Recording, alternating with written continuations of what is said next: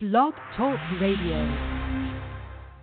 Hey, it's me. Remember me? You know, the girl that hasn't been on radio all week? I'm kidding. I was on radio on Wednesday. Who am I trying to kid? Hi, everyone. It is a very cold, a very brisk, a very uncomfortable Friday morning in the city of Wisconsin. I have to tell you that one of the things that warms my heart, and no pun intended, is today's guest. And why? Because it's the only free time I have all day. Um, if you've been following me, you already know, of course, that I'm in a mad dash here to try to finish two textbook writings in two weeks with 150 pages. So I'm going out of my mind. So the fact that I get to do radio and speak to this lovely, accomplished, amazing actress is making me so excited I can't stand it. Let me just do quick show reminders real fast before we forget. Um, as you all know, I have delayed all of my shows with the exception of Scott's show on Wednesday, today's show, and there will be one more possibly next week. I'm waiting to find out if actor Stephen uh, William Kenner will be coming on the show. Outside of that, we will be resuming on December 20th, and we are having none other than the star of the Nightmare on Elm Street series, Lisa Wilcox. She'll be coming on our show on uh, the 20th of December. Time to be determined. So do tune in and listen into her show. So I'm not going to keep our lovely guest waiting any longer. Let's get her on the line and start talking. Well, good morning, young lady. Well, good morning. How are you this fine morning? Well, you're the highlight of my day. I ain't gonna lie about that one. I got uh, I got about 20 pages to write today, and you're probably it. You're like my excitement. I'm Oh, so excited and so nervous. You're a big deal. You're a huge deal. Did you know that? Oh my! No, I didn't. no, you are. First of all, your publicist tells me that you are. Just kidding. Yes, she does, but that's not the reason you're wonderful. No, um, I, I've creeped on you. I did a lot of research. I've gone behind your back. I've asked people about you. I've learned lots of things. Um, and you're just you're lovely. You're a very little woman. You're like five foot three. Uh, to those that don't know, and have never seen a picture of her. You're this little teeny tiny five foot three person, and I'm like, oh my god, look at all that. It's all that pretty all in one punch. That's what I call it. She's pretty all in one punch. Oh, thank you I, so I I have a question. Well, you're quite welcome. That's actually my intro into my very first question. I- I like to ask a lot of questions to actors because people that listen in are either wanting to get into industry, but they don't kind of understand some of the industry stuff, let's say. So here's what I want to ask Okay. first. You're a woman who's five foot three. Now, as you know, you get cast oftentimes by the way you look, your age, etc. So tell me a little bit about the height thing. With with you being a little bit on the tinier side, does that work as a advantage or disadvantage when it comes to casting and such? Well, the camera makes everything look bigger than it is. They say it puts on ten pounds of weight. I think it puts on more than ten. It makes Okay. people look taller. It makes them look bigger, and so most actors in Hollywood are, are very small. They really, Really? are, and in Hollywood, I'm not really that tall. I mean, that short. Um, oh my gosh. I I have a really I think it well it wasn't funny at the time, but a funny story when I was younger I was a tour guide at Universal Studios. And Mhm. sometimes we got to um usher at the amphitheater for a little Okay. overtime. And or we could actually get tickets. So I got tickets to go one night and I had a little bit too much to drink and I ran into one of my friends who was a tour guide who was ushering that night. She was talking to this gentleman, and Okay. I walked over and I'm talking to her, and um, I she said, you know, this is the Bionic Man, and I turned around and I looked at this guy and I said, no, it's not. And I kept talking to her, and she said, no, really, Oh, my gosh. it really is the Bionic Man and they did film it on the lot, but I had had one too many, and I argued with her. That's not him. The real guy is is handsomer and he's taller. Oh my gosh, listen to you. and He's it really handsomer. was him. Yeah, and he's taller. Oh, my gosh. Because television really does make you, or the camera really does make you look taller. It's it Huh. felt like at the time that he was my height. He was probably maybe five six, five eight. Okay. A lot Sure. of the men are small, and of course the women are. Sure, of course. And what I find interesting about that is, like, for instance, like you're saying with the camera. Now, do you ever get the same concerns about, like, obviously, I, you know, I'm five foot six and I'm like 142 pounds, and I'm walking around and I'm saying I need to drop like 15 pounds because I'm so fat I can't stand it.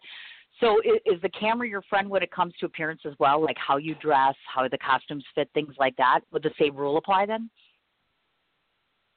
Oh, absolutely. That's why they they like the women to be very thin Mm. because the camera does put on the weight. It's easier to dress someone who's thin because then they can pretty much wear anything. Okay, Those of us that are a little bit more curvy either have to play that curvy role or then they have to try to figure out ways to make us look, you know, slimmer. Now, Yeah, no, I know what you really good is some of the plus size women now are really, you know, getting really good roles. Um, Right. the, I don't know her name. The the woman that's on This Is Us, you know, is hmm you know breaking all the rules as far as what people think should be on TV. So Okay. it's it's uh, more inclusive now. I get. But Oh, I see actually, what you're it's really about. a handicap to be very tall because then you're towering over everybody, and Right. it's hard to get the shots. Know? See, and we don't think about things like that. You know what I mean? Like I get dressed and I'm going out someplace and I'm like, oh, if I just wear three inch heels, I'll match up to everybody. You know, because sometimes the heels will make it work for you. Just kind of deck yourself a little bit up. But I don't have to act and I don't have to worry about the camera, so it's a little bit different for me. But that's right. why well, I guess I asked in that. Real, well, in real life, when you're five three, I was in uh oh, I was at a party last night, and it Mhm. was a very crowded hallway. Well, everyone else was probably five ten or taller. Then I Sure. felt so. Oh my gosh, listen to you. How cute is this? Well, I- and you know too, oftentimes, like I said, that's one of the things that people think about is you have to think about the way you look, you have to think about appearance and stuff like that. One of the uh, one of what I think is totally awesome about you, one of the thousand things that we'll talk about, which is you're actually an alto singer. And so, um, first of all, define for our listening audience, alto gives you the ability to say high, low, etc. So, d- talk a bit about your range and depth as it relates to your singing. Or do you even sing anymore, or do you just do it for the camera? I was going to say, let's define singing. Okay. well, it's part of your biography, darling. So when it says, "Oh, she's a singer," that would lead me foolishly to think you can sing. Maybe I, I'm delusional. I, know. Yes. No, I apparently was delusional. Well, you have to put everything on your resume like you can do well, it, right. and then you Right. figure out how to do it when they ask you to. oh, I get it now. Okay. So I And- guess maybe the better and- question is, can she sing? No. Crap. Way to I go on that journalistic tip. no, I've been asked Great. not to sing, so Oh my God. Okay then. Good thing she can I- act because she can't sing. Apparently. that is so funny Um, because when you started saying I was an alto, I thought yes, but how would anyone know that? Well, I- it's part of my job to know this stuff. It It is is honestly, yeah, because somewhere. yeah, it is. And I discovered it, and I'm like, bam. Because most people would know that. Like, obviously, if the person's listening in today, they've never heard of you before, and it's like, oh, look, now they're going to think, oh, she's an actress, she can sing. And now in reality, they're just going to think, oh, great. Now that fool who interviewed her didn't even know she can't even sing. Well, we're not going to talk no, about that no, singing no, no, no. For, But for for pub for public knowledge, I sing. I'll just learn Oh. now before they ask me. Okay. I get it. So if anybody wants to book her for a party, tell her three months in advance. She can practice. Take Right, out no acting exactly. gigs. We're just going to practice. We'll we'll do what we can. Okay, check mark there. Okay, call her three months in advance. Okay, good. We're good on that. Okay. Now, obviously, I understand that you're an LA native, so I want you to talk a little bit about this because some people don't quite, you know, I live in Wisconsin, but my heart is in New York City, and I'm eventually moving there because I'm in entertainment, and that's where entertainment, you know, is is rich and abundant. Is of course LA, New York City. So, you know, you live in a very competitive, as I'm sure you know, a very competitive state. Rules are very tight. There are tons of actors, actresses. Hollywood is located there. Um, for some strange reason, I say to myself, because I couldn't check in your resume here to see, I don't think, have you actually done actual stage theater before? Because I thought it would be a real neat niche to discover an LA native who actually has done theater, because that doesn't seem like your thing in LA. Forgive me if I'm mistaken, I- but I haven't met. I've done some theater. I years Okay. ago I did more theater. Um, oh, okay. theater in Los Angeles is not what it is in New York. That's what I thought. The the big plays come in with the cast from back east, pretty much. Okay. Gotcha. Um, and the smaller theater in LA just doesn't pay anything, and it's Mm. a lot of hard work and very time consuming. Sure. People who love theater, which I did when I was much younger, Mhm. uh it's you know it it is wonderful theater is magical whether it's new york or la oh yes. but you got to make a living and very few people make a well very few people make a living in theater anywhere Right. but especially oh no no in no. la I gotcha. Okay, so it is it is a little avant garde out of the norm as far as that goes and such. So I guess that that would bring us back to the initial question, which is obviously, of course, um, the competition's fierce. I mean, I, I hear it in New York City all the time. In fact, you've got 17 people going for the same role all the time, et cetera. Um, would you classify yourself? Let's say, to me, you just don't look LA-ish. Is that a bad thing to say? I mean, I don't think it is because I'm, a, I'm more of the New York type. But you know, you, you don't fit that classic. Or uh, forgive me for saying this, but you know some of these types of people that I've met before. I, I've come to LA and I've met publicists or I've met um, you know actors and things like that, people in the business, and they tend to be a little um, well, a, a lot more laid back than you would expect. Does that make sense? Like it, almost too passive, if I- you will. i'm i'm from la so laid back is what we do See, I okay, I- okay, so I'm not imagining it. Okay, good. Oh no, oh, no, Not we crazy. Check I, mark. I, I like Cool. you say you love New York, and I'm like, Oh, I why do. would anyone love New York? I get it. well, you know. yeah. No, I know what you're saying. I, I, I commend you for moving to New York. I wish everyone would take your advice and move to New York. We could, if we could, the borders I want to close are California. Okay. ah, I got. rest Nobody can go the there. Country. No I get else can come in. And if we can Not get even. fifty percent to go home, wherever that may be, I would be very happy. oh my So gosh, you're no killing more. me. no more. Oh my gosh. No, yeah, um, I'm not a New York type person. I Uh, that's okay. I have to go to New York. I, I, I- it like you're talking about. It's cold there now. It's Right, cold right, here, right. but cold here is 61. I know, right? I oh my god! You know, I just uh, you know, obviously we organized this interview through Maria, uh, and uh, you know, her and I just met for the very first time in San Diego. I was actually in San Diego like a month and a half ago for the horror film festival, and her and I were a panelist on the same panel together. And um I just couldn't believe how I was walking in shorts, like you're you're talking about. It's absolutely beautiful. But I have to tell you, your city is a little overwhelming. Like you fly into LA, and I'm like. I- don't know how to get anywhere. I'm trapped in an airport. I'm like, um, I don't want to rent a car, and I'm thinking, how do I get around? You know, it's it's it's like it's huge. Everything is huge. I'm like, I went from one stop to another step. Absolutely. Everything is big. I mean, it's very big. The Hollywood parties are Hollywood parties. You know what I mean? And it's, everything is so red carpety. You know, in New York, there's a red carpet, but it's it's a little more scaled down. You guys are the more big, big, big, big stuff. And in fact, this this post we have, to ask you. we have red we have red carpets for envelope openings. Believe me. and that cracks me up too because everything is like it's a stunning red carpet number one a-list celebrities. Every time i get an invitation from all it's all these number one celebrities and i'm thinking oh my gosh. Okay so i have to ask you this question because i'm going to respect your opinion. I just went to see the new tom ford movie last night. Nocturnal animals just came out. Um and tom ford hasn't done a movie in a long time. And and this is based in la this was shot in la and all this good stuff. So i want to talk a little bit about this because you can provide some insight on this.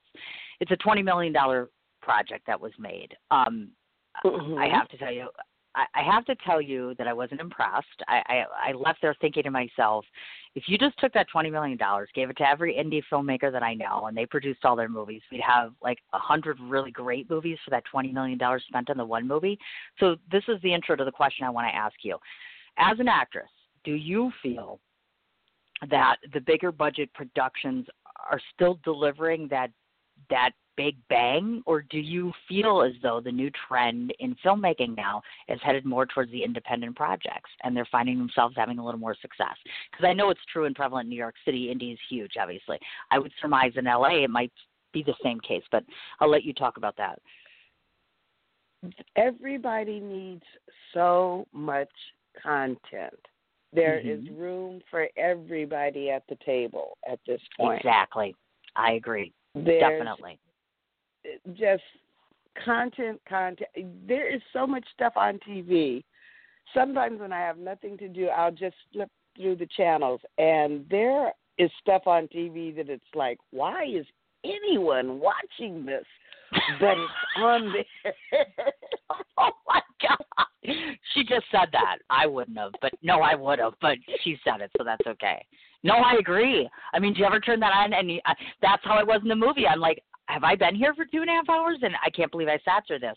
But the, and it's television too. It's TV. It's web series. I've seen it on Netflix. Not a lot, but I've seen it there. Oh yeah. Um, yeah, I mean, I agree with you. I think there is enough room at the table. I wish more people realize that uh, there is a lot of it's room there, getting, and that can make room. It's getting it's getting the money, like you said. Right. If they can right. take that and twenty million dollars and divide mm-hmm. it, mm-hmm. you know, right, and right, and, and right.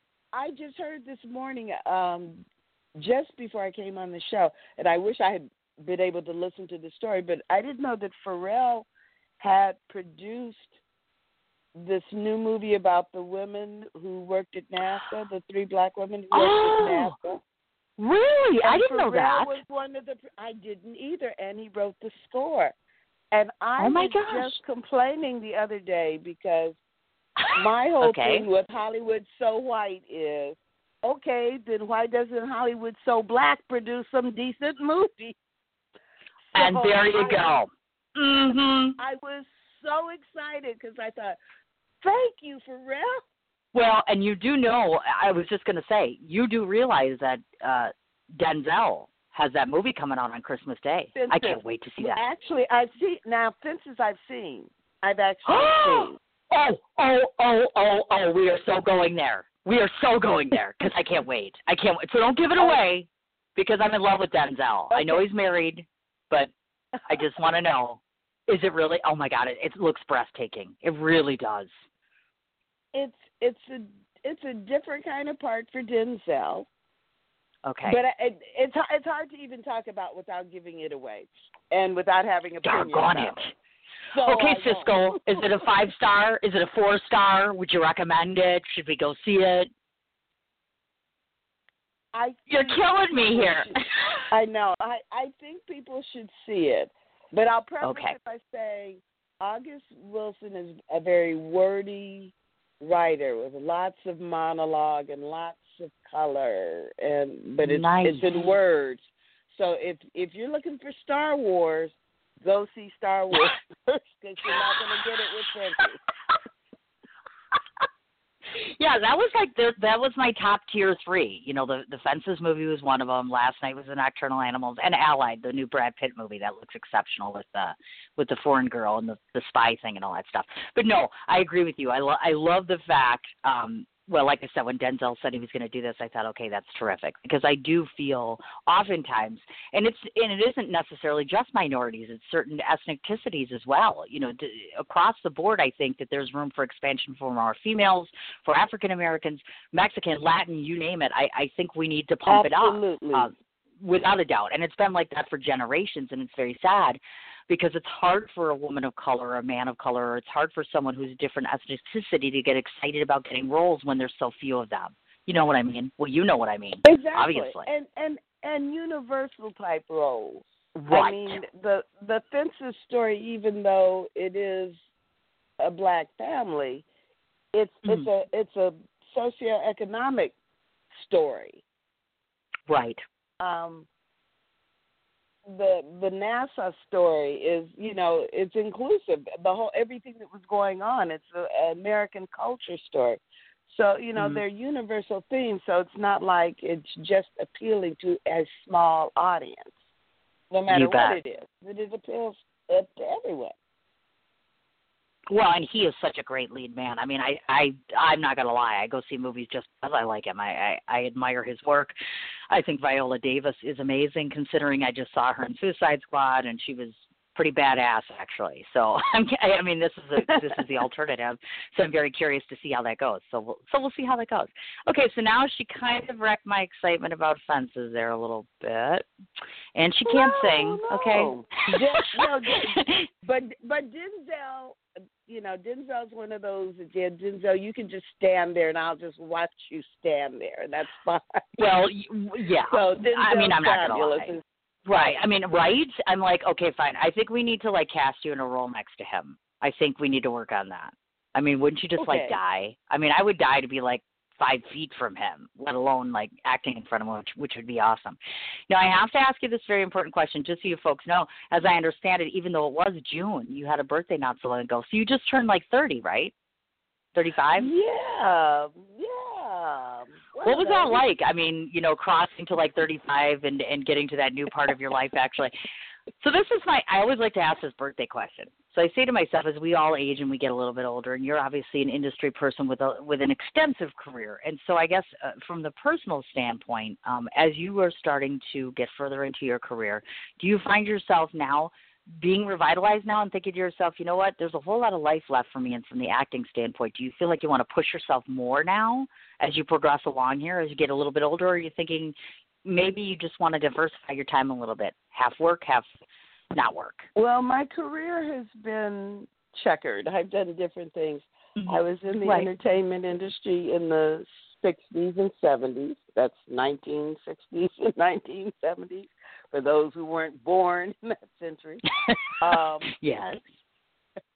and um, it, it, I was young and crazy, and at the time, I, I just couldn't understand why I wasn't a movie star.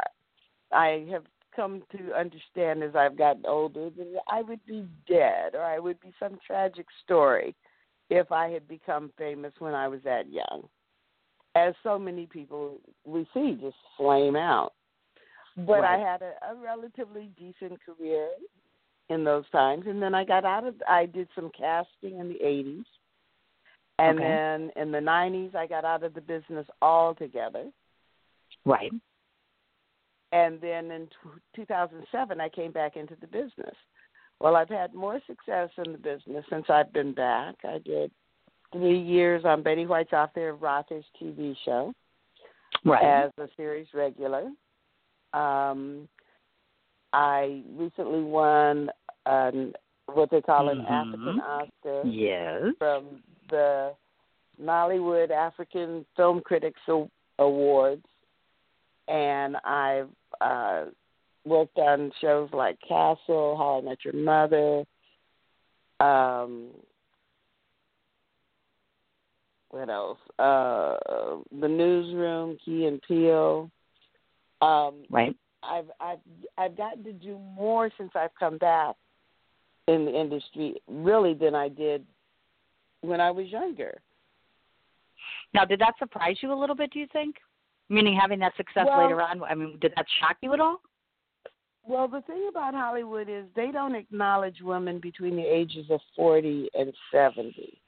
I know. It's like women go into a vacuum at 40 and you Hmm. don't see them again until they're 70. Right. And so I was kind of absent during that age range where it, it was becoming such a struggle to get any work at all. Anyway, Right. that I missed that. So I'm enjoying coming back and a lot of the women for me it's good because a lot of the women that stayed in the industry the whole time don't want to be seen as their age. They don't want to be seen as baby boomers. They still want to, you know, be the ingenue. Which Sure. means they don't go out to the on the auditions that I go out on, which is great because it's less competition. Eh, well, that's Because exactly I'll right. Be the old woman, you know. I, I, I, I, I thought it for the longest time, and then I said, "Wait, that's what they're paying me to be. Why don't I try being Exactly. what they want me to be?" That's exactly right. You betcha. And eh, you know, we were just talking about this, and this is a really interesting question for you because you mentioned the whole Hollywood thing and how women become that obsolete in the eyes of Hollywood at a certain age. So I was asking someone this question the other day in terms of Hollywood itself. Do you feel that they're transitioning into an area by which you feel as though um, things are going to get more limited? There's some fear out there amongst the acting community that things are going to become so much more selective over the course of time. Because, like I said, for instance, that movie last night, Jake Gyllenhaal, Amy Adams, the bigger names get the bigger projects. Obviously, there's a fear that things might just dry up in Hollywood. Period. For individuals who aren't as established or who are feminine or female, I should say. Uh, any thought on that? Well, again, they need so much content. Now, whether or not Right. it's going to be made in Hollywood is a whole nother story. Because Right. now you can be in the middle of nowhere and throw up a studio and Right. they will come. you know? So Yes, I do. whether it's it's going to be made in Hollywood, I don't know, but I think that they just need so much content now. Now, eh, the question becomes: Do women between the ages of forty and seventy have a story to tell that people are interested in? I Mm. think that they do, but are they going to be the star of the movie? I don't know. I, what I Sure. tend to see happen is that women that work, and I love Sandra Bullock, but you know, the woman was playing a, an astronaut at an age that she could not possibly be an astronaut. Little unbelievable there, you know, because you're Yeah. talking about keeping it real. Right, and and we watch it, and because we love Sandra Bullock, we'll just love the movie. But Right. in the real world, you have to either pl- be, still be able to play that ambiguous "no, she's not really 50 uh, Mhm. role, Right. or you have to play young or old. Stories for women wi- within that age group, I gotcha. So possibly If some- for the for that group to work. And again, probably they're going to have to write the story. And I and I You think betcha. it's happening more. now, so does that mean if a filmmaker were to come to you and say to you, you know what, I want you to play ten year ten years your junior. This character is going to be about ten years younger. Would you be willing to take on something like that? Would you be able? Do you feel that you'd be able to transform into that character appropriately to fit? The pro well in in in the real world, I still think I'm Mhm. 25. So Well, we figured that. So just cast Yeah. her for 30, 30 plus. right. Once exactly. she's be 30, we'll be good. Mentally, that is. I guess she's a little So- over 30. Okay, So, go ahead. But, but I, I act, I think younger. My grandchildren hate it. My grandson told me one day, "I wish you would stop hanging out with young people because you know all the new phrases, and I can't stand it." Oh my gosh. You think they'd be like, oh my God, we have a hip grandma. She's totally with the Oh, times no. here. Ouch. no, no, That's gotta they, hurt. They, they want grandma Oh, to be grandma. Oh, of course, because you're grandma. Do well, yeah. Ah, I don't she just doesn't want to grow up kids. It's okay. We'll At let you all. be how you are. Um. So That's funny. Yeah, that is just I too would. I would play younger because that's kind of where I live in, in a younger world. But uh, that's not what I get hired for. Uh, most of the time, I wear a wig, um, Okay. a gray wig, and and play older. Right. Um, or or that ambiguous older. Again, like e- she could be 50, she could be 65. It did Sure. it, it's not age dependent really. And a lot of times well that's those are the roles I'm actually most comfortable with so that it's not oh. well but I enjoy playing old. I was saying last night I enjoy dying. I've died a couple of times as an old lady just of natural causes. and um, Sorry about that. We're uh, having a little technical difficulty there. Okay, now I can hear you. Um, okay. that's funny the way you say that. Um, yes, I enjoy dying. You're surely not going to hear that in real life, are you? Yeah, I died last week and it was great. this woman is odd, so. but no, I totally get what you're saying. When you love what you do and and you get to do something that you enjoy doing, that's awesome, though. That is, and that's obviously why we get into doing the things that we do.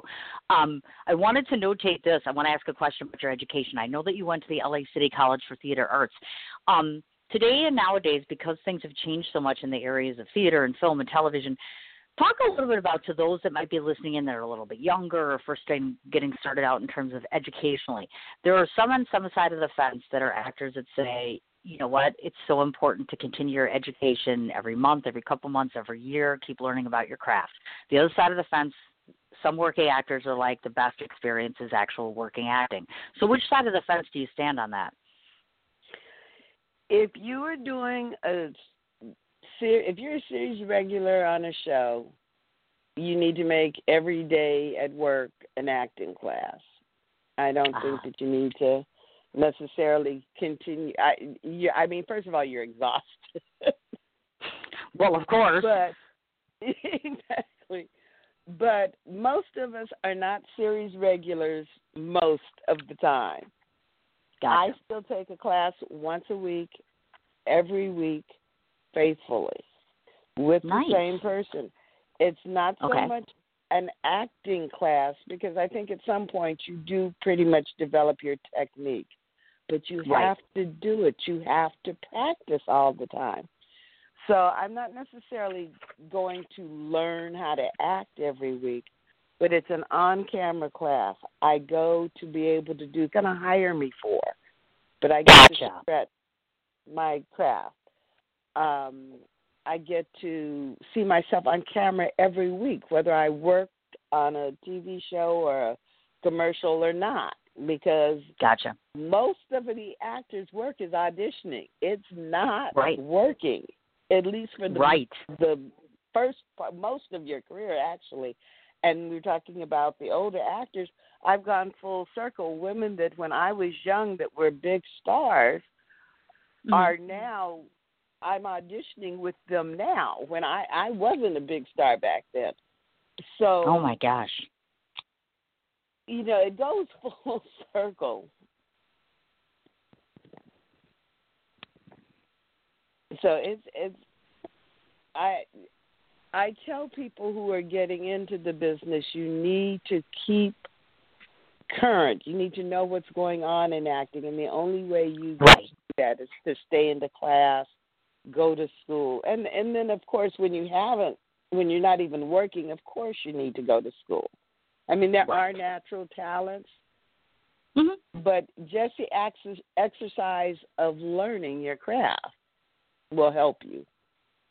Oh, agreed. Absolutely, hands down. I know one of the things that you had been talking about there was doing commercial work. And to those of you that don't know, she's done a number of different commercials, two in particular. I know you've done Walmart before. I saw that you did a commercial for Hornitos Tequila, and I was thinking to myself, hmm, that must be interesting doing commercials for alcohol. And do they let you try it? Was that bad to ask? I have to ask. I'm like, oh my gosh, she does a commercial for tequila. How many times do you have to try it? And then did you fall over? no, Because I've done no, that. no, no. They they Well, don't I'm just let us drink. They don't let know. us drink the real tequila. I know.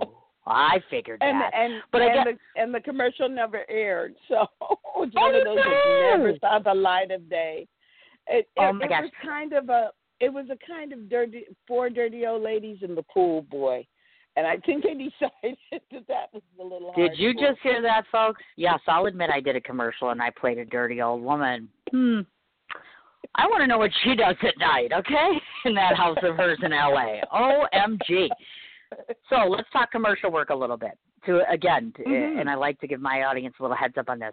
Um, give us a quick, short version of the day in the life of the commercial, because we all know, based on listening to all my other shows, we've talked about being on the set on TV and on film and such. But I don't think people really get the whole commercial concept. So, like, basically, when you get booked for a commercial, is that like a short shot, so to speak, meaning the lines are less, the work is less? Talk to us a little bit about that experience.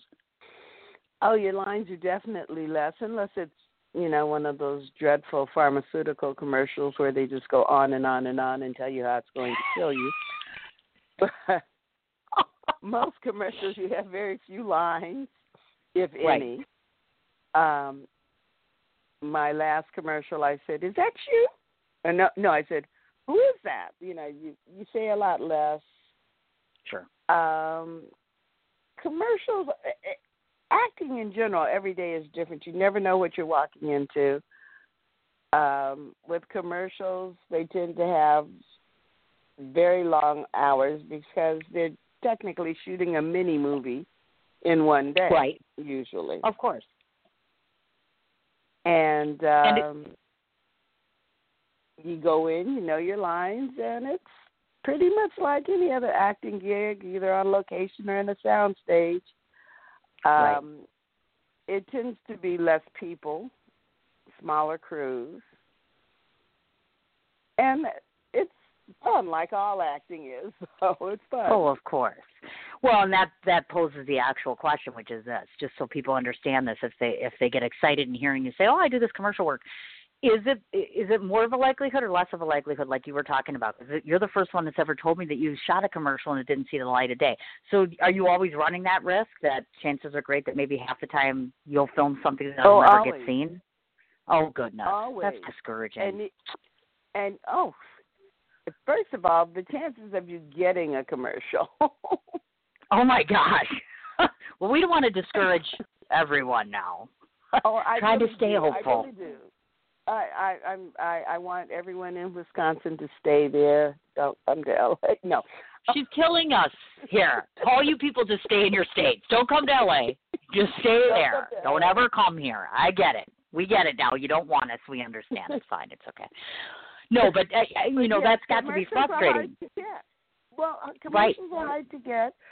Um, we talked about the big stars are not only taking the big movies; they're taking the little commercials. It's like Really? Jennifer Aniston, how much can you sell? I mean, come on, Jennifer. Give somebody else a chance. Come on. Yeah. She is beautiful, but still. job.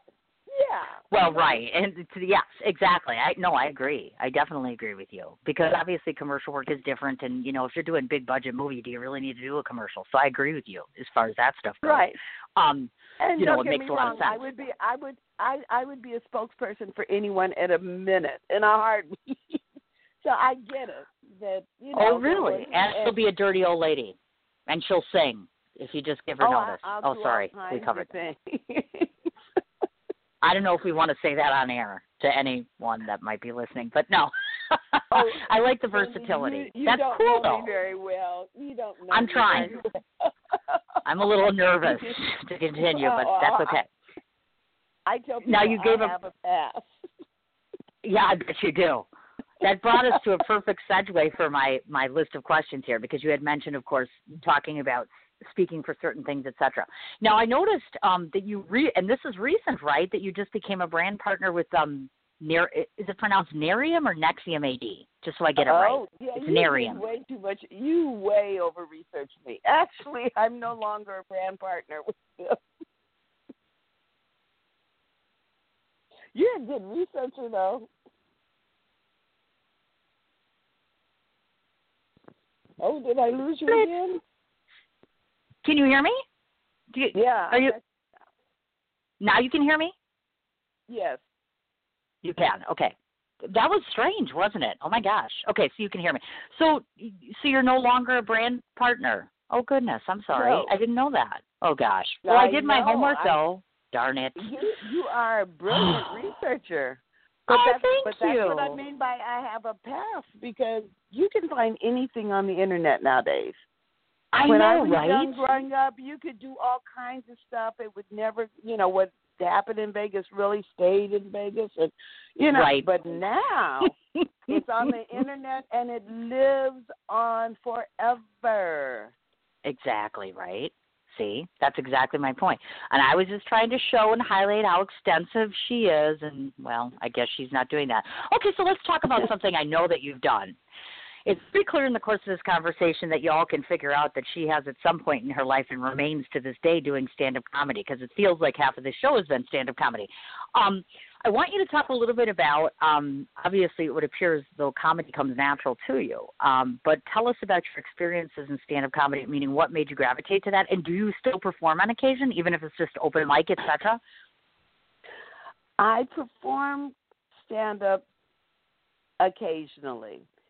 To Okay. me, it is the most frightening experience on this earth. Oh my God! Uh, Really? I yeah, oh yeah. Like you said, I do. I in conversation, I do stand up every day. Well, but right. as far as going on the stand up stage, there are so many really good stand ups and you have to be consistent with it. You have to be constantly writing, you have to be constantly performing. And even though I think it's a lot of fun, and again, there are more opportunities now. There's little Right. clubs all over town. You don't have to go to, you know, the big comedy clubs and compete with the big guys. Right. There are all kinds of open mics all over town, in every city, matter of fact.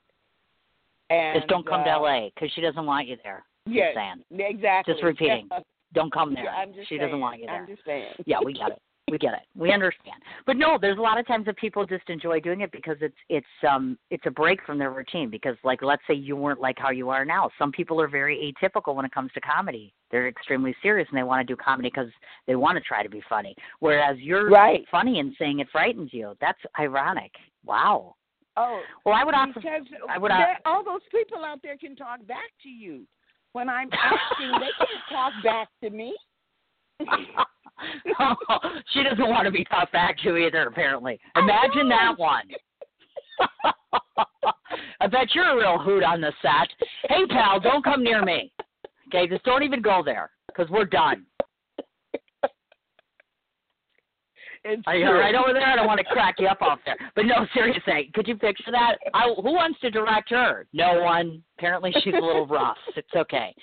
Uh, are you kidding me? Have you looked at yourself? I would have never guessed that. No, seriously, folks. If you go look at her, she's graceful and and very gentile looking, and she's very classy and professional. You would never expect this little sassy thing this morning at 11:42 on my show. My gosh.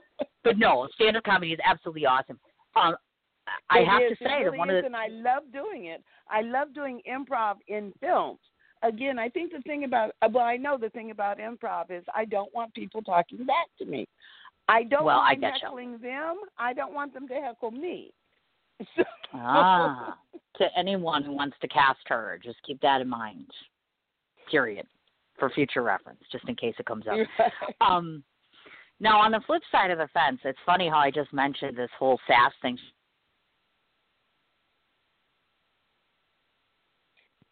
I've lost you again. I don't know why we're having these difficulties. And then I thought that that was just remarkable um, because oh wait, not I, everyone. could, I, could, I lost you again there for a second. can you can you hear me now? I can Now? Okay, good. Yes. Um, I was just mentioning how ironic it is that little sassy lady on the phone here. Um, one of the many life roles that I have listed for you is that you served as a missionary and a chaplain for the LA Mission, and I want to talk I about that because I think that that's phenomenal. I mean, it's it's heart work, you know, not just the the hard work in life, but it's actual heart work. So I want to know how did was that an uh, were you approached? Did you approach them? How did that work out, and and what did that mean to you? From a professional, or I should say, from a personal standpoint, of course, because it's heart work. Well, when I had had enough of Hollywood in the late 80s and I walked away, I didn't know what I was going to do. And I started volunteering at the LA Mission. Oh my gosh, And- is that neat? It turned into a job, which ultimately led to me being a chaplain there. Mhm. and one of the chaplains was from Nicaragua and organized a missionary trip to Nicaragua while I was still working there. And I went and I love doing short-term missions. And so then I I ended up at some point leaving the LA mission and then going on short-term overseas missions to uh Uganda and Ghana and the Bahamas and several places. Now, And is, when you, I was just going to ask real quickly, when you serve in the capacity of being a chaplain, like, do you have to go through a whole process? Because, like, I'm Catholic, let's say. So in our case, Mhm. like when you're you know clergy, etc. You have a whole um, inundation of of different ceremonies or things you have to go through. Did you have to be trained to do all of that work, or no? Uh, How I does that work? I was trained as a layperson, even Ah. though I became ordained. I was trained as a layperson.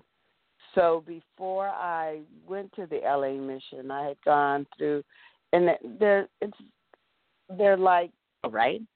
churches that have Bible classes as opposed to a Bible college. So I and again for the eight years that I was at the LA mission, I continued to study Okay. and uh, so yeah, th- there were things I had to go through uh, depending on what I was doing. When I worked as, at the LA mission, of course, I was doing more uh, counseling. I was working with uh, homeless women, uh, women coming out of drugs and alcohol. Uh, when I would do the short-term missions, um, it would vary. It would be, you know, handing out food and uh, helping, assisting with some medical procedures when we would take doctors places or handing out clothes. So it, Nice. it would just depend, all kinds of things. And you have to be trained a little bit for all of it because you, especially cross cultural training when you're going to places like Africa where the culture is different. You do need to understand the difference in the cultures and things. The culture for, on Skid Row has its own culture that you have to know about. So, um, yeah, you, I had to study. And I bet you did, of course. And um, now, when you completed that, and I just to understand the timeline, because I also know that you had done a USO tour that was in East Asia, correct? Um, Right. did that happen? Was that in culmination with one another? Like one was part of the other, or did you do one first and then the second? Or I did the USO tour when I was a student at uh, LA City College. gotcha. And okay. LA, LACC was uh, at the time the only junior college that sent a USO tour to Far East Asia, and it was um, at the very end of the Vietnamese War. So that was a long time ago, but it was my Not that first long. trip She's overseas. only 25. Okay. Right. And it it was my first glimpse at the world, and I guess that's what sparked a hunger for travel in me. So Oh, nice. I've done several trips, either working or pleasure or whatever overseas. Whatever. But yeah, so they were they were separate. They were very far apart between the missionary and the USO. were very far apart. Gotcha. Well, right, but it's life experience. You know what I mean? You get to try, as you mentioned, it's the travel component. It's teaching you, other people and yourself about yourself and others. It, it's hard work, and I absolutely love the fact that you dedicated part of your life to doing something like that. It hasn't been just entertainment exclusive. You know, you've you've lent your talents in other areas of the world and other people and places, which is amazing. Um, I want to know about Baby Boomers Live because you were acting as the co-host of that. It, it was unclear to me if you still do that anymore or you now not part of that entity anymore. I now this one I still do. It's Aha, we got mornings- Woo! Yes, Monday I have one. at 10 a.m. Okay, It's, gotcha. uh, and It's the internet radio show.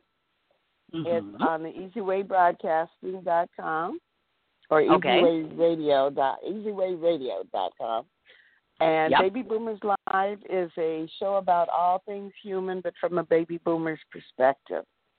oh, neat. So we talk about all kinds of stuff, but you know, some sometimes we need to just steer it towards baby boomers. Like I do a, a segment called Tech Time, and so many Okay. baby boomers are so anti technology. They don't want to oh, learn Oh, God, it. They yeah. don't care about it.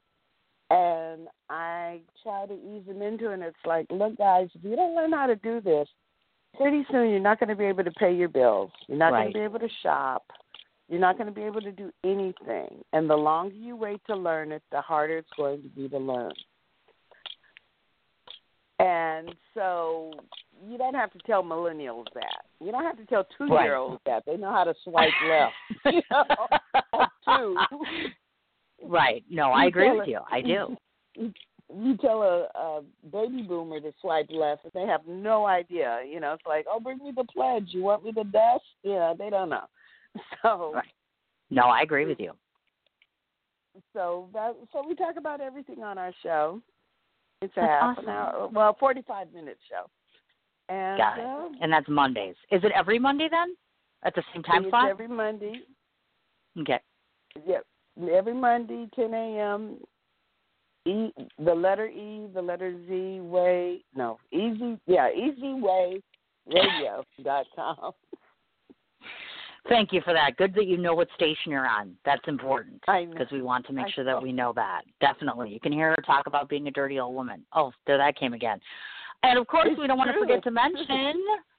Yeah, yeah, because that's a real far stretch. We're kind of getting the sense that this could probably fit you pretty well. I'm thinking. Now I the also word know. cougar has been used.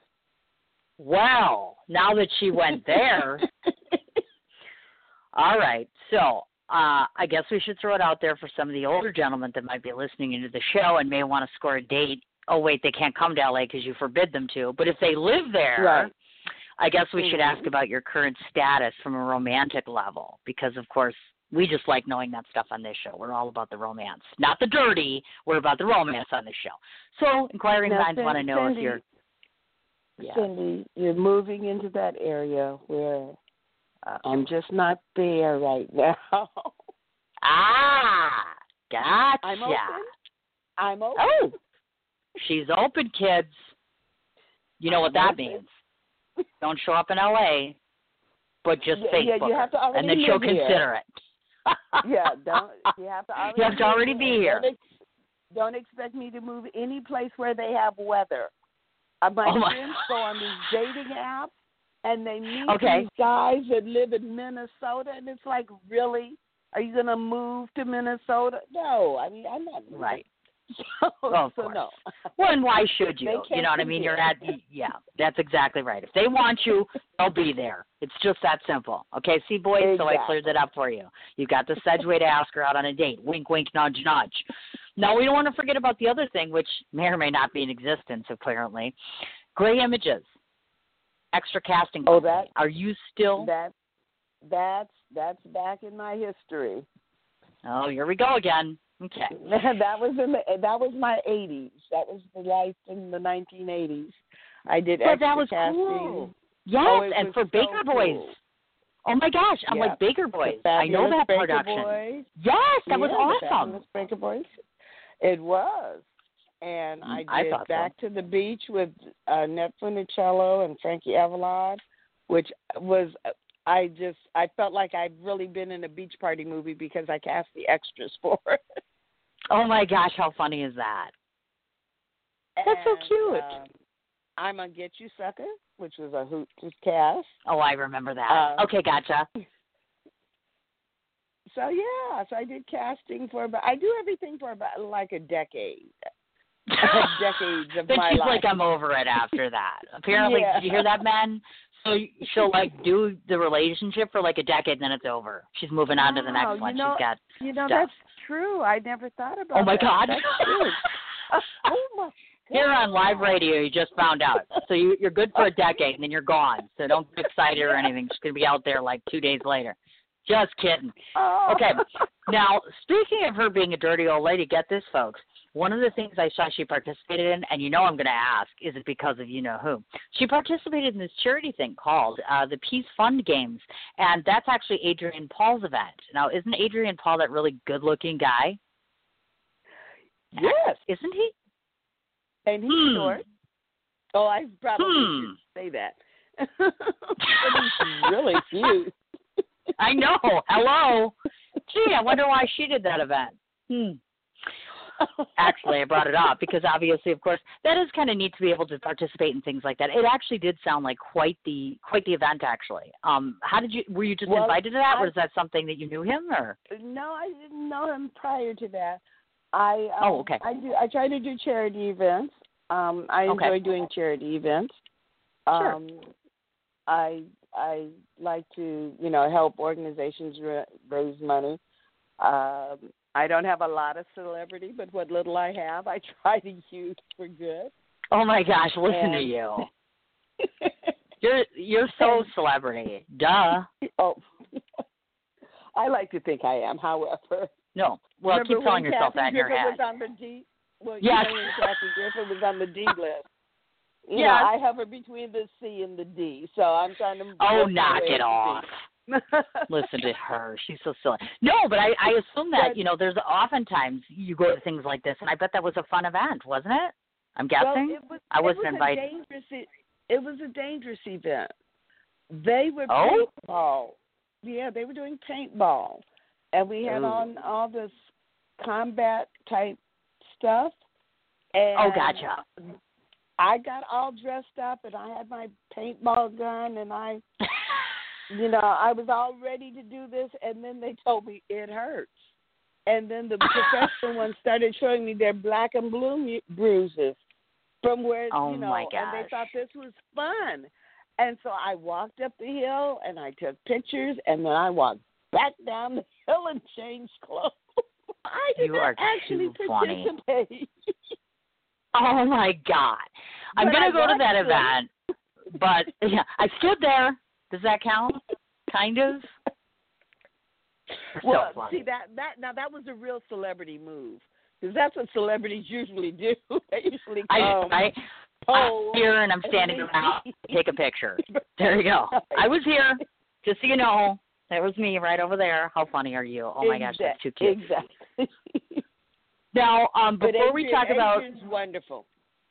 Well, and I imagine that he is. I haven't had the uh, pleasure. I've heard like via other people and such like that, but I've never like been in a room or been able to to uh chit chat. So lucky you. My gosh, you have been where some women really want to go, so to speak. So congratulations. Even if you didn't paintball, we we understand.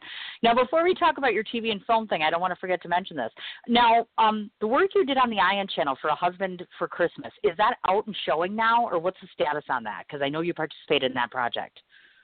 I actually saw a screening of it the other day. It is such a cute romantic comedy. It really is. For those of us who love sentimental, cute, we know how it's going to oh, end romantic comedies. This is one. You'll love it. It's on the Aw. Ion channel. It actually airs the first time on the 11th. It also Okay, airs on Christmas Eve, and I think it airs it. two times in between. It's the Okay, gotcha. Ion channel, I O N. Uh, check your it. local listings for the times and where Channel Okay. Ion is in your area. But it really is cute. It stars uh, Vivica Fox Oh. and uh, Rico Ross like her. and Eric Roberts and Jackée Harry and me. Oh my gosh, yes. Hey, you know what? I wonder. I was just talking to a publicist who asked me to interview Jackée Actually, so that's ironic. So she might be coming to my Oh. program, and let's hope I get my Oh. facts straight. And I'm Well, not like Jack reporting things got- that happened 87 years ago. well, Jackée's got a long history too. She's got a bunch Yes, of that exciting stuff. And matter of fact, Oh, I saw her at the um the uh screening the other day. She came to the screening. oh, cool.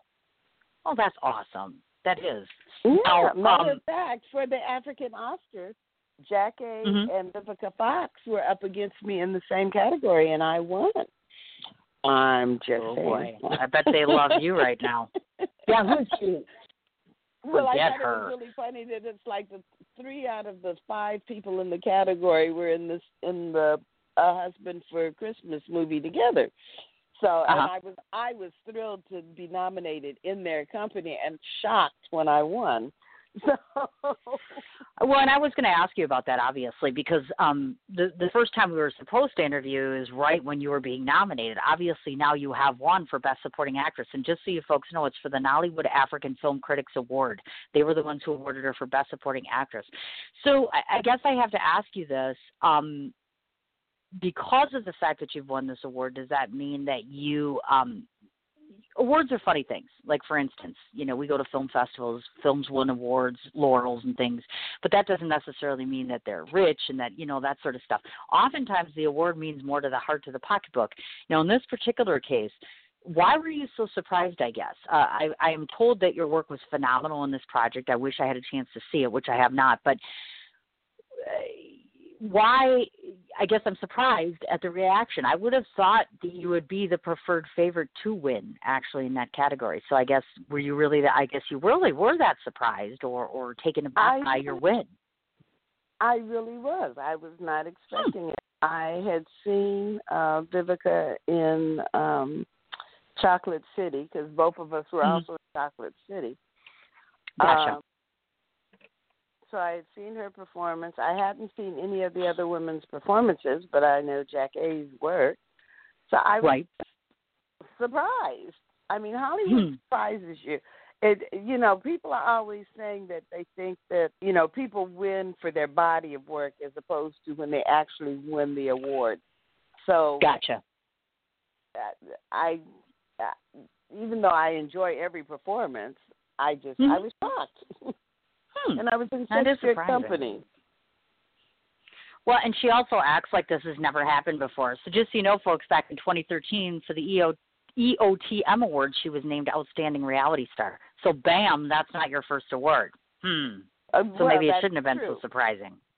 Hmm Well, uh, well, that one shocked me too. you know, like I said, my first part of my career when I was younger, I never got any awards, and I have a little trophy case with my little trophies in them. So, Oh, look at how special she is. She's got little awards there. She's meeting all these really attractive guys, preventing everyone from moving to LA. Boy, she's got a lot of plates Yes. going on at once. Now, I want to talk a little bit about uh, your repertoire as it relates to TV. Uh, just so you folks know, let me just tell you some of the things she's been involved with. Um, she's done uh, General Hospital, The Newsroom, Three's Company, uh, iCarly, It's Always Sunny in Philadelphia, How I Met Your Mother, Key and Peele, and of course, obviously, the Betty White production, Off the Rockers. So I have a couple questions for you about this. First of all, I'm a journalist. Finally got tipped off to watching the newsroom like a couple months ago, and I finally watched it. Um, can I just say that I'm blaming you because they canceled the show and it's not on because it was great. What did you do? Why is it not on anymore? I know. What I happened? Know, I know. Who dropped the ball? I, I think it's your think fault. It last, I know. I think it lasted a, a season beyond me. I, oh, right, because it was the three. Yeah, it was actual three seasons, and they finally ended it, of course. And it was the coolest ending. I mean, obviously, I'm not going to tell everybody because it might wreck it for you. Because you really should watch it. HBO Productions puts on some absolutely amazing things, and that one was just. And I, I can relate to it, of course, but I mean, it, it just was. It was so neat it, the way that it was done, the format it was set up in. It was so real, very surreal for me. So I, I thought that that was amazing. But Three's Company, Three's I Company think that is was a staple. little. I think. Well, I think the newsroom was a little hardcore for the general public. You think so? Really? Yeah, Hmm. I think it was a little that's insider. I think it was a Well, little I insider agree. for the general public. No, I would agree with that. I definitely think I took a heck of a lot more away from that than somebody who's non industry as it relates to that sort of thing. So, you know, that part. I, I think powerful casting, powerful writing, powerful concepts being brought across, things to think about. I think those are amazing. Um But is I that still what wanna we know- really watch TV for? No, we watch TV to be mindless. well, I know. I know that, but we don't say that. Shh, Oh. don't tell people that stuff. Man, are you Oh. naughty. That's it. I'm talking to Marie about this. Get her under control. What are you drinking? It's noon. Well, that is a good idea. Anyway, so Three's Company, you know, integrating into a program like, I mean, that's iconic. You know, that's been around forever. How exciting must have that been to be on a set like Three's Company? Because we all remember that from being kids. You know what I mean? Right. Well, it was wonderful because um I worked. This was very early in my career, so I worked mainly Right. as an extra on Three's Company. But then, because I was a consistent extra, they would give me lines every once in a while. So I still even get checks from Three's Company. They may be three dollar checks, but they're checks nonetheless. That's so cool. and so and I got to kind of work on the show through the history of all the Chrissies on the show, all the blondes, all the different ones. Oh my gosh. Okay. And because I was an extra, I got to, I was very good at the the job of an extra is to really not be seen. People Right. think that oh I'm going to be an extra and I'm going to get discovered. No, your job as an extra is to not be visible. Mm. And so I was very good at it. So I could be an extra every week. and you would see the back of my head or the side of my head or whatever. So I could work consistently as an extra, and then if I got a line like once every, you know, couple of months, I'd be happy. So it was a fun show to work on. Oh, I imagine. Oh, well, I can't even imagine that. My goodness gracious. Now, of course, off the rockers clearly when you work with the likes of Betty White, you, you've obviously been in the presence of greatness. There's absolutely no doubt about that. Her resilience and her her just on-screen magnetism is amazing. So, um, just two questions relative to that show. First of all, obviously, we don't want to know what Betty White is like because who doesn't want to know Betty White? But more importantly, do you feel as though um, in today's television, like you said, because we want so much content variety, do people really embrace and appreciate a show like that because we're dealing with the senior community, the baby boomers, sort of the, that whole generational type television program? Do you feel that it's appreciated by today's society because there's just so many options, so many different choices? What makes this show such a success? The problem for the show that it didn't succeed was not that it didn't appeal to people. The okay. show had uh, kind of a universal family appeal. So when I would talk to the fans, they would tell me things like, I watched the show with my mother and my daughter. It would be three generations of people watching the show together. Nice. Um, it would be men and women watching the show together. Sure. But it was family. The problem is television, for the most part, is still trying to appeal to the millennials. Right. And I agree. The the rest of us want to watch TV too. So the sometimes you want to sit down with your family and be able to everybody enjoy it. Everybody laugh right. on some level or enjoy it on right. some level. And when the show first started off and copied the original that had come over from Belgium, Mm-hmm. It was more of a family show. As the seasons progressed, it became more uh, millennial geared. I'll put it that way. Okay, I gotcha. And that to me is the crueler type humor, the crueler pranks. Right. And wasn't who was watching our show. So where we started off with a really big audience, mm-hmm that wasn't 18 to 35, grant you, but it right. We had sizable numbers. Even the last year, we had sizable numbers on cable. Um, it just wasn't the group that they wanted to advertise to, and so the show ended up getting canceled.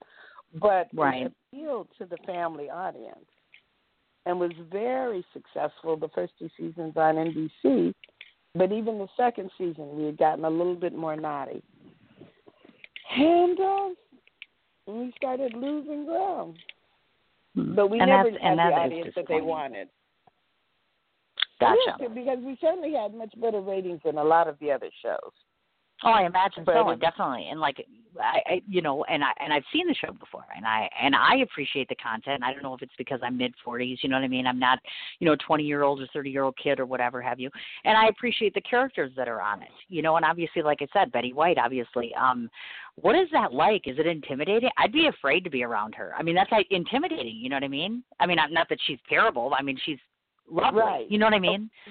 Well, that's just it. At the first the first couple of days it was extremely intimidating. I mean, even in the audition process, she was in really? the final audition because she's one of the producers, so she was there. And that was intimidating because you walk out and there's oh, a long table of people. It was the network audition. There must have been twenty, thirty people sitting at this long table that went all the way across the room and you're doing gotcha. this audition, and Betty White is sitting in the center of the table, and where you're doing the scene is directly in front of her. Oh my God! Like, oh my God! It's Betty White for real, and she just smiled, and she was so nice. But the first couple of days actually working with her, I was terrified, but she was so nice and so kind, and just such a professional and so wonderful to everybody. Oh, that by the end of the second day, we were all just buddies, you know. And Aww, that's so sweet. remember- That is awesome. oh, it really was. And I have two days that really stood out. One day I was doing a scene with Betty and I, and it- it was one they used in a lot of the pro- promos and different things with Betty and I drinking out of these giant wine glasses. and they decided they wanted smoke in the room for ambience. Well, I was reacting to the smoke, and my eyes were watering, and I was sniffling, and I thought Betty is going to say, "Get this girl away from me. She's sick." I mean, I just had all these visions of Betty turning into this diva all of a sudden. And she was so sweet. She was like, "Oh, are you okay? Can I get you anything? Do they need to get you anything? Do we need to stop? Are you all right?" She was so oh my sweet gosh. and so kind. I kept saying, Betty, I'm not sick. It's just the smoke. She said, It's okay. It's okay. Take your time. Oh she my was gosh. so nice. And then the other incident, we were on the tarmac in Santa Monica, and it was hot. We are sitting on this black asphalt, and it's just heat's rising from above and coming down, and oh, it was just awful. And we were just whining. Now, Betty was the oldest cast member. I was the youngest cast member. So we're all the rest of us. There were twelve, fourteen of us, I think, at the time, and we're just whining and complaining. It's hot. We don't have any umbrellas. Where's the lighter? We were just being brats, and we like simultaneously kind of all turned around and looked at Betty, and Betty's just sitting there smiling. And we thought about it. oh, maybe we should shut up, huh?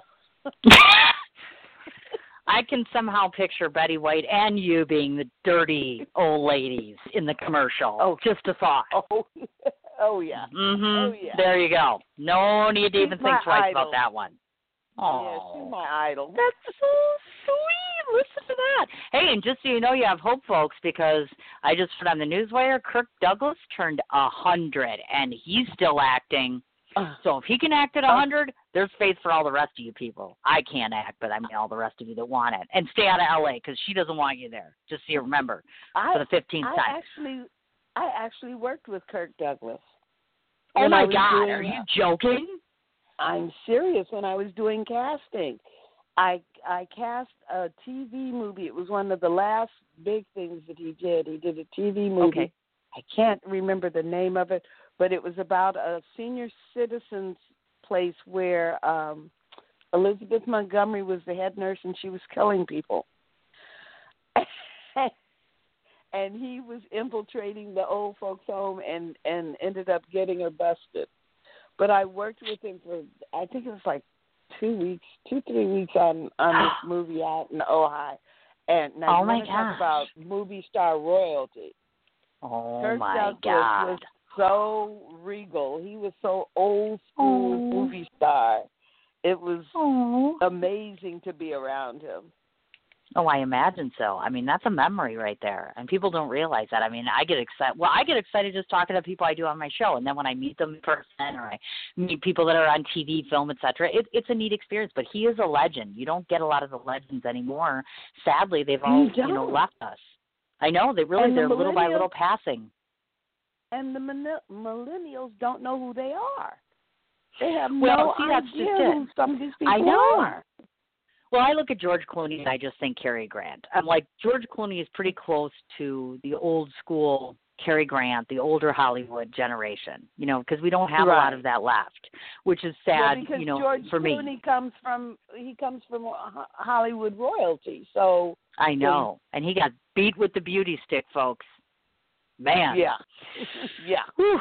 I bet I could find him in L.A. if you let me in, which you can't. But if I Yeah, could, I bet we could probably meet him But there. I, I'll let, or Italy. I'll let George come in. George can come in. Oh, oh, George. I guess you can come visit.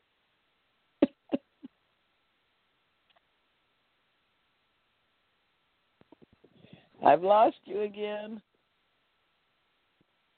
Chocolate City you mentioned.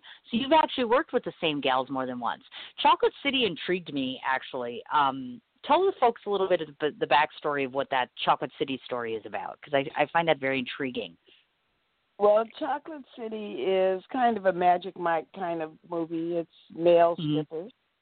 I did not get to see one of them strip. I was not happy about that. But um it's about male Did she strippers. just say that? And I'm the bad one. hmm oh, I'm I'm learning things on the show. Dang, she didn't warn me about you. Oh my god. I, I don't think she knows. Oh my God! Wait till she listens to this show. No, but Chocolate City, you know, I thought it was a really neat idea. That's why I was like, okay, fine. Um, uh, that's why I want you to talk about it, of course. And what was your involvement in the film? I just had a small part in the film. I was kind of the catalyst for this kid saying he was going to be a stripper because he they, he had to pay the light bill, and so I was like the the light bill lady, and like, no, you have to pay this bill now. so Oh he decided gosh, he would to go out and be a male stripper, and um, man, a lot of nice young bodies in that movie. What can I tell you?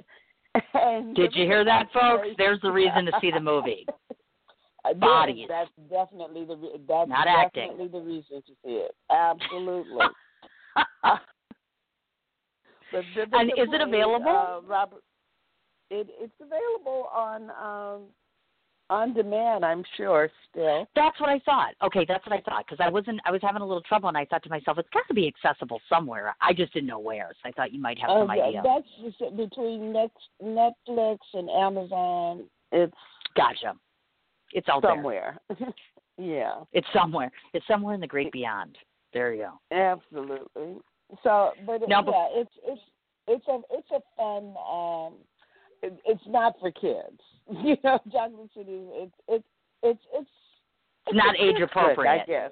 It's not age appropriate. Go with your girlfriend. It's like one step down from Fifty Shades. Yeah.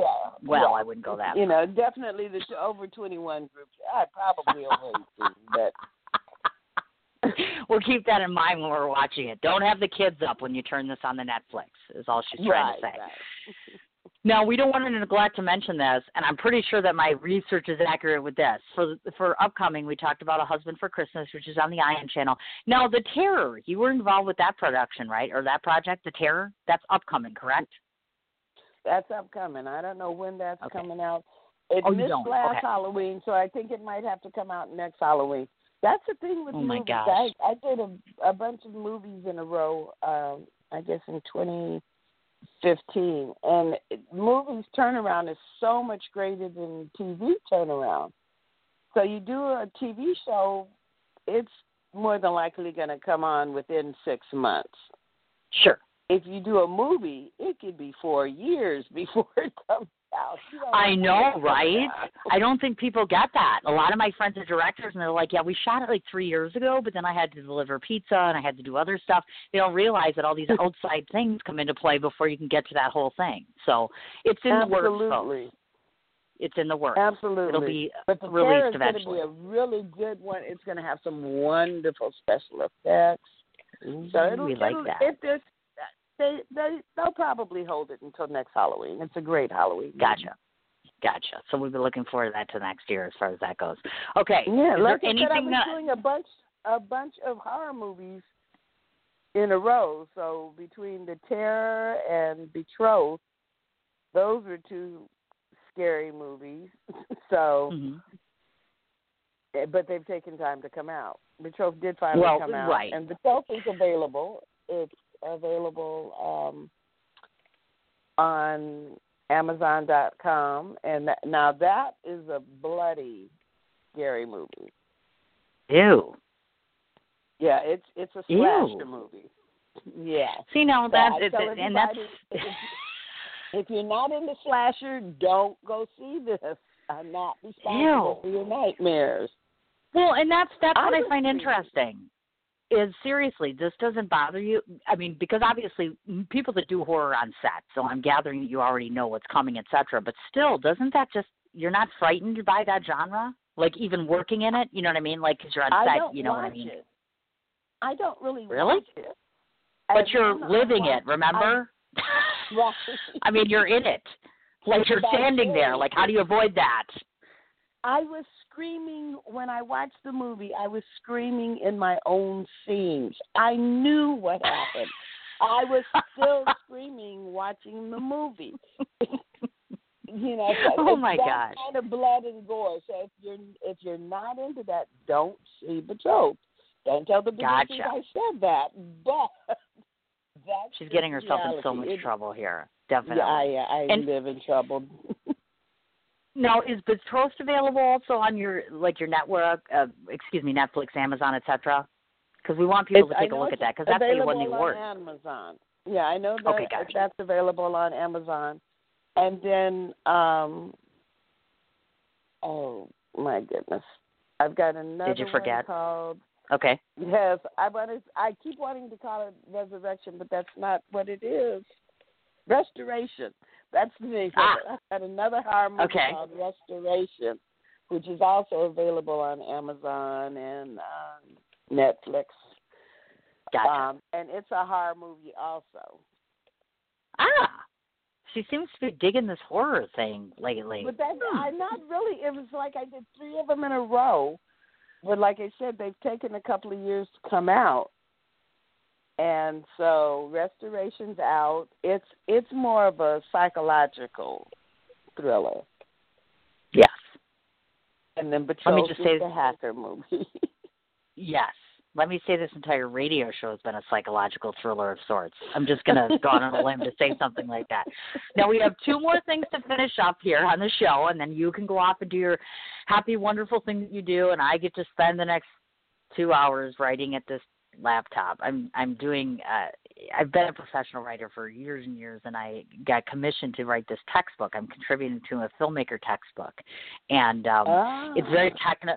You know how you have to do very well. You know, you're an actress where you have to do things that you, like you have to. act- Let's say you had to act in the opposite way of what you're used to. I'm used to more creative writing. I do scripts and screenplays and other things.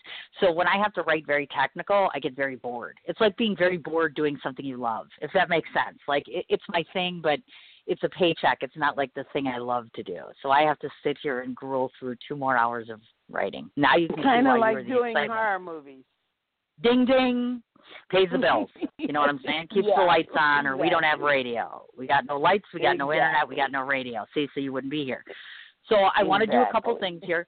First of all i want to say to marie lamel hello. First of all thank you thank you a hundred times over for this interview with this beautiful young lady. In case some of you might be happening to be looking for representation marie lamel represents platinum star public relations and management. She is the reason we met at the uh, San Diego Horror Film Festival, and she says, I've got this great client you got to meet, and this is how we got hooked up today. So, Marie, thank you so much. I have to say, you are just as lovely. Your clients are just as lovely as you are. And I, and I can say this because I was standing next to Marie on a red carpet. We had a lovely time. She's an absolutely lovely woman that gave me every reassurance that you were going to be just as wonderful. So, Marie, thank you so much for hooking us up for this. I'm going to read off a list of this, but first, before I do, these are all the places where people can find you. So, I get this right. It's pronounced, is it Riatha? I didn't want to say your name wrong.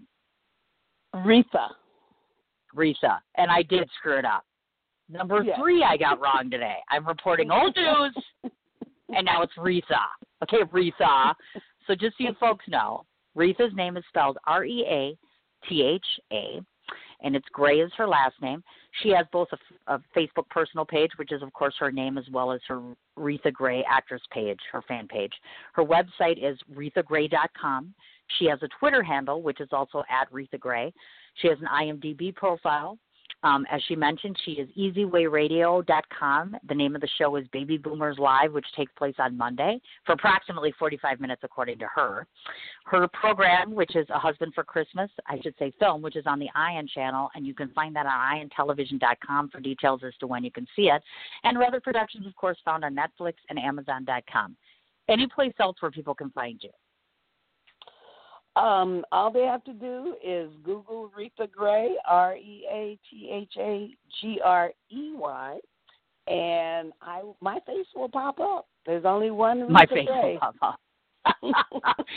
it's the dirty old lady right there. Now, the last thing that I get to do on the show is I get one last thing here. And the last thing I always do is I get to tell my guests what I think of them. This is the only part of the show that is non scripted. And the reason I do that is because it's it's straight from the soul is what I call it. These are my impressions so that people get an understanding of what I think of you both personally and professionally. And um, you get to rest your voice for two minutes and then I let you go. So these are my impressions of you, young lady. To admit, uh, oftentimes that when a publicist approached me about doing an actress of this magnitude, it always makes me very nervous. Not because of the fact that she has lined up 57 awards or that she is a glamorous diva on the red carpet, but because of the fact that she has persistence and patience and passion in an industry that sometimes and oftentimes doesn't recognize that fact very well. She started out, as you heard her say, a very long time ago in the entertainment business, and she has been in and out, and her time has been spent immensely wisely. Not because, again, she racked up a bunch of awards, but she racked up a bunch of accolades in her personal life that enrich her heart and the hearts of many others. She's done a number of things from a charity perspective. She's done a number of projects that make us laugh, smile, cry, be afraid. She is not afraid to take on a role and make a fool of herself publicly or professionally or personally. She enjoys being the butt of the joke from what you can tell, and we appreciate that. And why? Because life in 2016 is very serious. People in life are very serious. They take for granted the fact that that everyone who says that they're an actress has talent. The lady on the other end of this phone has talent because she is naturally magnetic. When I say that, she's got a sparkling personality, she has a smile, and she's got this sense about herself that makes you want to laugh at her because she's just that cute she's little and she's spunky and sparkly and funny and cute and professional. And she has an understanding of her business. She has an understanding of her limits. And she's capable and more than willing to work within the parameters of the business to keep herself well known and active and acknowledged in the community. One of the best parts about meeting you today is the fact that I, I, I find you remarkable because you are so in tune with who you are and what the industry is like. I appreciate the fact that you are a strong female presence on screen. I appreciate your work and the fact that you took the time to come and share part of yourself with me. I think you're absolutely lovely. I would love to come to LA and say that I'll meet you because I am going to come to LA whether you like it or not eventually, even though it's not New York. And I would love to see your beautiful face, even if it's not on a red carpet, just to see you do stand up so I can laugh at you this time. instead of you laughing at my shortcoming on the show today. Not really shortcoming, I just screwed up a little, but that's okay. I do have to say that I, I have appreciated every moment of this. You are truly a gem, and I appreciate it so much. And you can come back anytime you'd like if you want to. I would love that. well, thank you so much, and being on the show has been absolutely wonderful. Wasn't it fun? You a, it was, and I will grant you a pass to come to California. She said I could come. I could come. I could visit, and on, I have permission on a, on, from her. Visit, visit basis. Ouch! Did you hear that? Listen to her. You're not welcome here, but once. It's okay. Okay, just no, one, you can, one time. You can come here. You can come periodically. You just can't oh, stay. my God. That's it. I'm taking this up with Marie. Off air, thank you very much. All right, get off my show now and go act or do something. I hope you have a wonderful weekend, dear. I do. Thank I you so much you for have everything. A wonderful holiday season. Thank, Thank you. you so much for having me on the show. It's been Anytime, so darling. much fun. Thank you. All right, we'll talk to you later. Have a great day, darling. You too. Bye bye. I either have them laughing or crying, right? Welcome to my world on the Sin Chat Corner Show. Again, one more time, Reatha Gray, telephone telephone number, like I have her number. It's Reatha, and that's R E A T H A, and the last name again is spelled Gray, G R E Y. Her works can be found in the following places Netflix.com, Amazon.com. Easy Way Radio, of course, is her production. She is a co host of the Baby Boomers live show, and that's on Monday.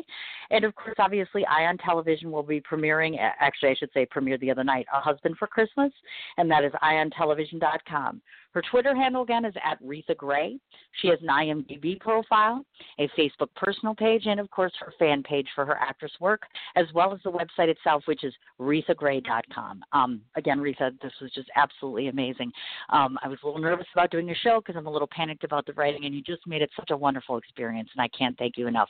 One more big shout out to Marie Lamel. Thank you, thank you, thank you a hundred times over. I respect the work that you do and the clients that you bring to me. So again, so very, very appreciative of that. Thank you. As I mentioned, uh, do keep track of the Sins Chat Corner page or my personal page. to Check out and find out who our guest will be next week. I believe I could squeeze in one show next week, um, and then the week of the 20th, we're going to be taking some time to get caught up on radio and get to New York City. So, folks, I just want to say thank you so much to everybody that listened in today. I hope that your weekend is wonderful. I hope I finish my chapter book today, and I can rest a little bit this weekend. Enjoy your uh, enjoy your time off, and uh, we'll talk to you next week.